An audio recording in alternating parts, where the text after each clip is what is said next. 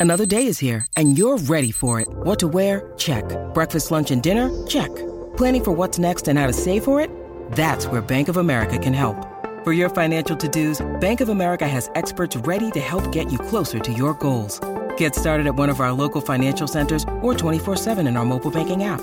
Find a location near you at bankofamerica.com slash talk to us. What would you like the power to do? Mobile banking requires downloading the app and is only available for select devices. Message and data rates may apply. Bank of America and a member FDIC. It's Tyre Power's Big Footy Final Sale. To kick things off, you can get the power to buy three and get one free on selected Toyo passenger car and SUV tyres. Tyre Power's Big Footy Final Sale can't last. Visit tyrepower.com.au now. Well, a man that was one of the highest profile athletes in Australia in his prime, and he had a, a fairly high off court profile as well. He's now one of the lowest profiles, a man that's hard to track down, hard to find. Pat Rafter, former number one tennis player in the world and uh, Grand Slam champion. Thanks for joining us on the Friday Focus, mate. Where, where do we find you and why is it so hard to find you these days? What are you up to? Well, I live in Byron Bay, Gilly, and um, or at the back of Byron Bay on 70 acres, and I like it here. I don't do any social media. That's another reason why you won't find me. And um, unfortunately, one of the Grand Slams I didn't win was exactly 20 years ago, to around about this this week or next week when uh, I lost my last Wimbledon final and you happened to be there. we were both playing back then, 20 years ago. We were, we were. It was right in the in our primes, wasn't it? Although closer to the, towards the end of your career, funnily enough, which uh, stopped. Well, you caught a lot of people out when you gave up, didn't you? But that that 20 year, mm. uh, almost 20 year anniversary, do, do, you think about it much? Do you think about that? Well, a, a couple of occasions you were two points from holding that trophy. Mm. Well, yeah, but then the problem is that next year you go back, you're a thousand points from holding that trophy. yeah. So you work your way up to get yourself in that position, um, and then it's one or two wrong decisions or uh, good plays by the other guy, and all of a sudden you're back to square one again. And I wasn't prepared to put my body through that again. So this was 20 years ago. I played my last ever Wimbledon, and I stopped when I was just before my 29th birthday. I just felt like I'd had enough, um, and just felt more emotionally as well as physically. I had shoulder problems and shoulder issues, which I, am sure I could have worked through, but I really chose mentally um, to take that option of, of, of seeing the game out and going out, still playing some decent tennis, um, but also wanting to have a life outside of tennis. And and for the first year, I must admit, it was pretty tricky trying to work out um, what my life stood for and what I was doing. Um, but I had a family very quickly on. I had my first son um, in my first year in retirement, and that just changed your, your priorities uh, perspective very quickly. Yeah, there's no doubt about that. It's uh, I remember that same feeling as soon as we had our first child. I reckon that was the beginning of the end of my career. Uh, I did play on mm. about six years longer, but uh, but certainly you're right. The priorities and, and, and the focus just wanes that little bit from from that 100% focus you had prior to to having kids. But I, I mean, on that retirement, mate, I. Just say we were sort of uh, we did a couple of um, had a mutual sponsor. We did a few promos together. We kept in touch, and, and you and your brother very fortunately got the entire Australian cricket team to that Wimbledon final that you you mentioned there against Ivan Ivanisevic in 2001. Amazing day, amazing. It was like a football crowd in there, wasn't it? Because it got pushed to the Monday, mm. didn't it? The crowd. I watched the replay last night. The crowd was like a footy game. Oh, what a shot.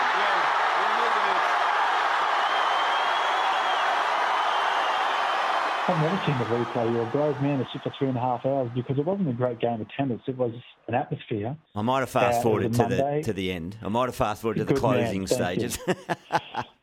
yeah, but that's certainly I'm not fast forwarding to that bit. Yeah, no. Um, the um, it was it was it was high. You know, the the, the crowd, the, the high intensity of both the Australians and the people that wanted to see Goran win. Monday final, it's the only ever Monday final I think they've had, and it was free tickets, so come on in. And I remember having the hit. I think I think we played 11 o'clock was hit off, and I hit from 9:30 to 10, and they opened the gates at 10 a.m. And I was walking back from the practice court to the to the locker room. You had to walk through the crowd, which, which was no one there, and then all of a sudden you look to your right, and the people just running because the tickets they weren't really tickets. It was just find a seat. Just get in there. First in, first serve. So everyone's running to get in to the centre court to get the best seats they could. And I remember just going, "Oh, we better run, boys! Get back to the locker room. Let's go." um, I think it was a great atmosphere. It yeah. really was terrific. I really was overawed by it in the first set, but settled into it. Um, but as I said to you again, it was a pretty average game of tennis, but did have an amazing atmosphere. High drama, that's what it was, and it was a contest that mm. no one knew right down to the very final shot who was going to win. But but just going back, you touched on retirement, and, and you, you surprised a lot of people with that decision just to, to pull out. Uh, and I've always, I actually use that um, often where I say that actually inspired me, although it was six years later that I retired, but it, the way you finish. And, and I thought I read a quote from you where you said, I, I want people saying why rather than why haven't you. Is that correct? Yeah, along those lines, maybe. Yeah. You, you, put that a lot nicer than what, how I put it. Um, I just didn't. I wanted to actually go out playing pretty well, and it's a funny thing, isn't it? Because you leave too early, and you shouldn't have to worry about what other people think, but you mm. sometimes do. Yeah. And you leave too early, and people go, "Why'd you leave that early?" And then you keep battling on. They go, "Oh, please, you know, why didn't you let this go a few years ago?" And you're just kicking the can down the down the road, yeah. so to speak. So that wasn't how I wanted to be remembered. But I, as I said, I, I really I really had made my mind up emotionally uh, as much as anything that it was time to finish, and I don't regret one day of that now. As you said, the first year was tricky, but outside of that, I've never looked back. Yeah, and I'm sure it's the same for you. That's a comforting feeling, isn't it? Knowing that you got it right.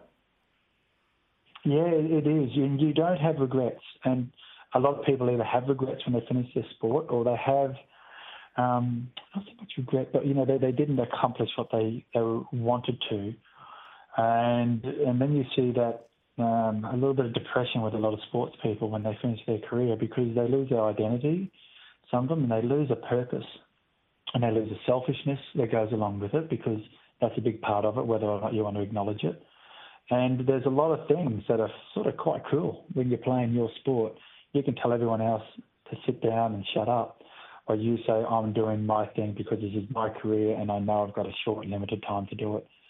And um, I guess for me, I, I always had it drilled into me that success is not um, measured on how many trophies you have or how many wins you've had, is how well you got the, the most you got out of yourself and the best you got out of yourself. And I always um, was very pleased with believing that I got the most out of my game. There's a, a quote that I found really interesting where, again, whether this is entirely accurate, you can tell me, but uh, said that, uh, attributed to you, I'm not that good a player. I'll be the first to admit that. I might be a three or four Grand Slam winner. I might be a two Grand Slam winner, which indeed that's the way you ended up. I don't know. That's your quote. Um, do you see, is there potentially similar mindset in a guy like a Nick Kyrgios, who has been well documented that he he doesn't particularly like tennis, but he's just good at it, so he does it. Is, do you think there's that sort of mindset as well? Is, is that a wrestle to get? Did you find it a wrestle? If you felt that deep down to, go up against Sampras and Agassi, and then the new brigade of guys coming through?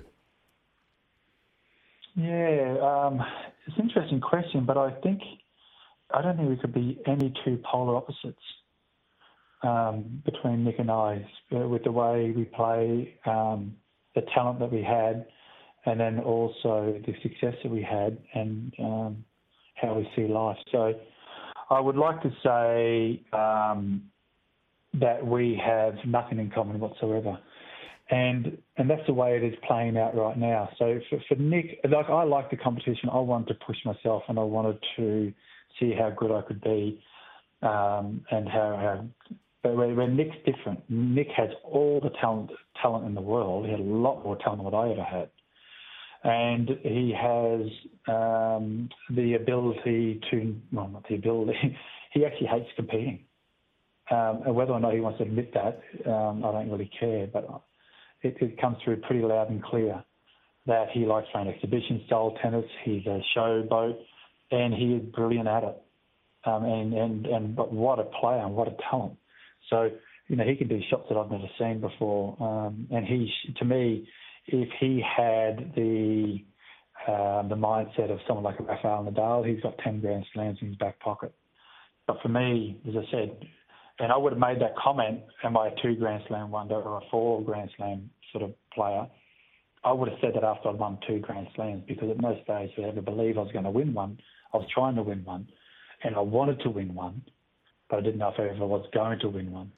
Yeah, sure. sure. And, and, so on, Kyrgios, a very interesting approach to Wimbledon, exactly the way you described, almost renegade, flying in, I think flying in in the next couple of days into London for a pretty quick turnaround given it's next week. Uh, can he win a tournament? Ivanisevic was a wild card when he took you down. Yeah, completely different. Goran was playing every week and he, he was, you know, he, he had runs on the board. He'd made three Grand Slam finals before and he was playing week in, week out. This is a cop out for me from Nick. He's going in the day before. It's no pressure. So he's going to go out there to play and have no expectations. And if he loses the first round, he goes, yeah, so be it. I actually in yesterday. And I'm playing tomorrow. You know, that's, that's to me, that's a cop out. The guy's too good for that. He's a great player. He should be over there preparing. Although, and so well, why go? I, I don't understand that. Um, go and compete and play or go there and show up and, and stuff around. Can but he'll go there and probably cause some damage. The guy is that good. It's, it's freaky. Um, but it's disappointing to me that he flies in a couple of days before. That's just not that's not competing. Yeah, he's a, a complex character, and I guess frustrating for all uh, tennis lovers to to monitor that progress when you think that he, we all think that he could uh, hopefully commit a little bit more to it and, and get the results. But as you say, it, you don't have to please anyone else, and he's comfortable. You mentioned, uh, Pat, earlier social media, you're not on it. I assume that component of the media landscape was at the forefront of mind for Naomi Osaka when she went through mm. her situation at the French Open and obviously has pulled out of Wimbledon. What, what have you made of all that, mate? Have you got an opinion on that, or is it uh, something that you don't pay too much attention to? I love watching all sports and all results, so I do pay attention to it. Yeah, I think that's a, a contributing factor to it, and I think the early on part of her press conference, and I'm not going to do the press conference and all that type of thing. Um, I think she just, I think she's dealt with that wrong. She should have just said, "Listen, I'm going through some tough times. I need to walk away from the sport." And to blame the media is just a little bit silly, because she's then doing social media. You know, she's just contradicting herself on on how she's dealing with the process of yes, the media at at the tournaments is, is sort of boring. It is. It's cliche. You know. You know how it works, Gilly. Yeah. You know. How do you feel out there? Hey, um, what do you think happened here? I mean, I can just give you the straight standard questions. You know, when someone comes off the footy field and they talk about the game. Yep. Oh, you know, it's a team effort. We did. And it's like, oh, please. You know, to me, I try to do media and have a bit of fun with them. Do a bit of a piss take and have a laugh with each other and and try and put a joke in there somewhere and just liven up the atmosphere because the reality is, you know, it's boring. I remember doing an interview once, I think I was in Rome, and I said to my buddies, and they actually came, you know, I think it's yours Open now, I think about it. And I said to my mates, I said, we'll just go there and watch. I'm going to see how many cliche things I can put in this interview. And it was just fun, you know, and somehow you got to break up the monotony. And, and I feel sorry for the actual um, media, the, the um, journalists as well, because they sit there and they go, "Oh, we can't ask this question. We want to ask something different." Yeah. But they're really restricted too. and poor Naomi, she was just dealing with the same thing week in, week out. I get it, um, and she just needs to break away from it, and that's what it is. And if you and, and if you want to play the tournaments, you got to do the media. That's just that's part of the pass, part and parcel of it. And the problem with the tournaments is that they put in an option you don't have to do it. We have to pay a, a fee for a, a, a, fine for not doing the media. Yep. They've got to scrap that all together and say, media's on, you have to do it. If you don't do it, you're out of the tournament. Yeah, because surely it's plain to see as an athlete that uh, we rely on media and broadcast rights, don't we? That's what allows not just to pay the prize money, but just to create the the tournament or the tour. Uh, they're vital cog in the wheel. Yeah, mate, exactly right. And you, as I said, you know it. Every sport knows it. Um, and to you, for you not to do it, so you have to have a pretty interesting personality. Remember when Wayne Bennett stopped doing some things on the rugby league, or, yep. or, he didn't want to do the interviews? I, I guess there was a way around it for, for rugby league. I wasn't quite sure, but he sort of has a pretty funny approach to it, and and, and he has a um, an atmosphere when you do a press conference. It's quite um, as, as monotone as he is. It's quite interesting. Yeah, um, yeah. so there has to be something else there that you're giving back. Mate, just change the, uh, the direction a little bit. The Davis Cup, something that was you were so passionate about, such part of the heritage of, of tennis, particularly in this country, and amazing uh, results over the years. Uh, it, it, was something that looked like that was almost your favourite tennis to play, and, and I think you instilled that, passed that on to a guy like Lleyton Hewitt. It's just a different landscape now, isn't it? Totally. That must have almost ripped your heart out when they, they changed the format completely of that of that uh, competition? Yeah, um, I guess we, yeah, it, it, was brilliant. I love Davis Cup. I love the team, the atmosphere. Um, Lleyton had it in him from a young man. He was a team sort of player, and you know, grew up playing AFL. And it's very, very Australian. And I remember talking about playing and representing your country, whether it was Olympics or or Davis Cup. But it was the one thing we put in our schedule first thing. So you put in Grand Slams, you put in Davis Cup, and then you work the schedule around that. Yeah. And you sacrifice tournaments, you sacrifice money, you sacrifice a lot of things to do it. But it wasn't a sacrifice, if you know what I mean. It was, it was just what you want to do. You know, yeah. it was, it was fun. The players now look at it as as a big burden on their on their schedule, and they don't want to want to commit to it. And that's not just an Australian thing; that's a universal thing. So when I came in to do the Davis Cup captaincy, I was quite naive um, to all of this. And I sat down and I watched it, and I recognised that something had to change. So I went to the ITF, the International Tennis Federation, the body who ran the Davis Cup, and said, guys, we want to keep the name and the history going, but the reality is it's dying. What are you going to do to change it? And here's a couple of ideas on how we could probably change it, maybe every two years, and have the qualifying one year and the next year the big Davis Cup things, you know, if you want to keep the same weeks, yep. you know, and, and, keep them going, and after Wimbledon, after the Aussie, whenever they used to put it, they used to change it around a little bit. Um, and then, and then when they did change it, I thought, well, you probably left it a little bit late because that was about six, seven years later when I actually was getting, I got quite abusive with the ITF. Um, I, I, I, lost my mind with them a little bit because they just couldn't see what they were doing to the sport, and they had to have it some type of change, yep. and they just weren't going with it. And what they've got now, um, I don't know. I, I, thought it was worth a, a try, to be honest. Uh, the, uh, it's probably rolled out a bit wrong, you know, in Spain, and no one really went to watch it, and it was a bit of a shame. It was lucky that Spain won it, so they had a crowd. Yeah. But I think it didn't really work, and I don't know if they sort of came up with the right model, but I sort of took my hat off to them for at least trying. Where it sits right now, I don't know. It doesn't look good though, and it's a shame to lose that history of Davis Cup.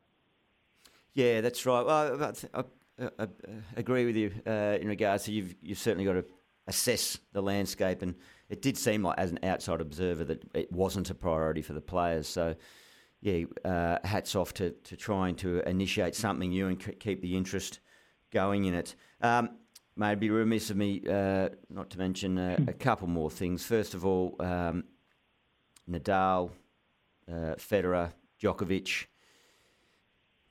Who, ranks where? Yeah, good call, mate. Interesting, isn't it? Because remember, six, seven years ago, it was the top four and Andy Murray. Mm. You know, and it's a shame that he's not in the picture anymore because it was such a fun four man team sort of thing going at it. And yep. I know Murray was always sort of playing second fiddle to the other three, but he snuck in there. He won a few Grand Slams. But now we've got the three, and they're vying for that top dog position. At this stage, it looks like Djokovic. The other thing is, I think Djokovic, and, and you might correct me here, or, or someone's going to correct me. He's probably got the only winning percentage over all the top players as well. I don't think he has a losing percentage against any of them. I think right. he beats Nadal, he beats Federer.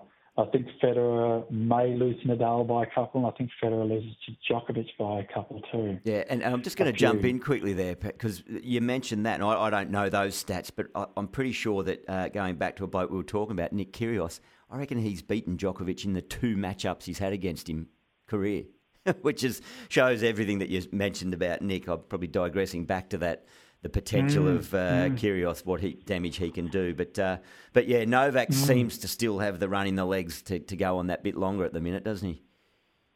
Yeah, he does. Um, he's got a couple more good years ahead of him. He may, he might get to 25. He may wow. win. He may win the Grand Slam this year. He's won the first two. Mm. Um, he's got Wimbledon coming up. He's going to be favourite for. Yep. Rafa's out. I don't know who's going to beat him. Um, and then he may, you know, if he does the Olympics, he might win the gold there. And then he goes in. If he's won the, he's won these three, how hard is he going to be at the beat at the US Open? Yeah. It's going to be brutal. So we're probably looking at Djokovic being the greatest of all time um, amongst the four, where I thought it was always going to be Federer. Mm. Um, I love the way Federer plays, but Djokovic is unbelievable. And as you said, you know, Nick's got the game to beat him. I mean, that's how good Nick is. I mean, if that guy had it all together, my God, what a player. Yes, a few have pondered on that for a little while, haven't they? Uh, you mentioned right at the top, mate, outside in the hinterland of Byron Bay, uh, a good mate of yours who you bump into on the beach, I believe, uh, Bernard Fanning of Powderfinger fame. He tells me that you're on your property, you're planting trees or plants, you then dig them up and relocate them purely for the joy of doing that for no apparent reason. Is that is that your life? Are you just a farmer plot out there just living the dream? Oh, well, listen, I have been known to relocate a few, but I try to keep them in the ground, mate. Um, so we have planted, I don't know, probably 15,000 trees already here. We've got another 5,000 going in in a month's time, and there's still more planting to do. But I love going around. I, I keep the area pretty clean around the house, quite snaky where we live. So um, I keep that nice and mowed, and then I I like to do a lot of planting, as you said. I've got a bit of an orchard which I kill all the time. I'm absolutely useless when it comes to that. But we've got the koala trees growing and the rainforest restoration. It's going to be a pretty cool property in about 10 years, mate. It's going to be really special, and I hope that, you know, it's a place that will continue to be that for my grandkids. Uh, yeah, well, my children, and their kids, and et cetera, et cetera. It's a really special place. Uh, it is a, a. I'm sure the the property is a special place. As a beautiful know. region, beautiful region. And you know the area, mate. Yes, uh, in the region where I grew up. So uh, no, it is a, a, fascinating place and, and fantastic to see you, you're regenerating it and the and the intentions for it. Could talk to you uh, for a lot longer, mate, but uh, i have held up your time for too long. It's been um, really interesting. To, great to catch up, great to chat, and get your thoughts on a few different issues there. Keep enjoying what you're doing there, mate, and uh, thanks very much for joining us today on the Friday Focus. Always a pleasure, Gilly. Good chatting, mate. It's Tyre Power's Big Footy Final Sale. To kick things off, you can get the power to buy three and get one free on selected Toyo passenger car and SUV tyres. Tyre Power's Big Footy Final Sale can't last. Visit tyrepower.com.au now.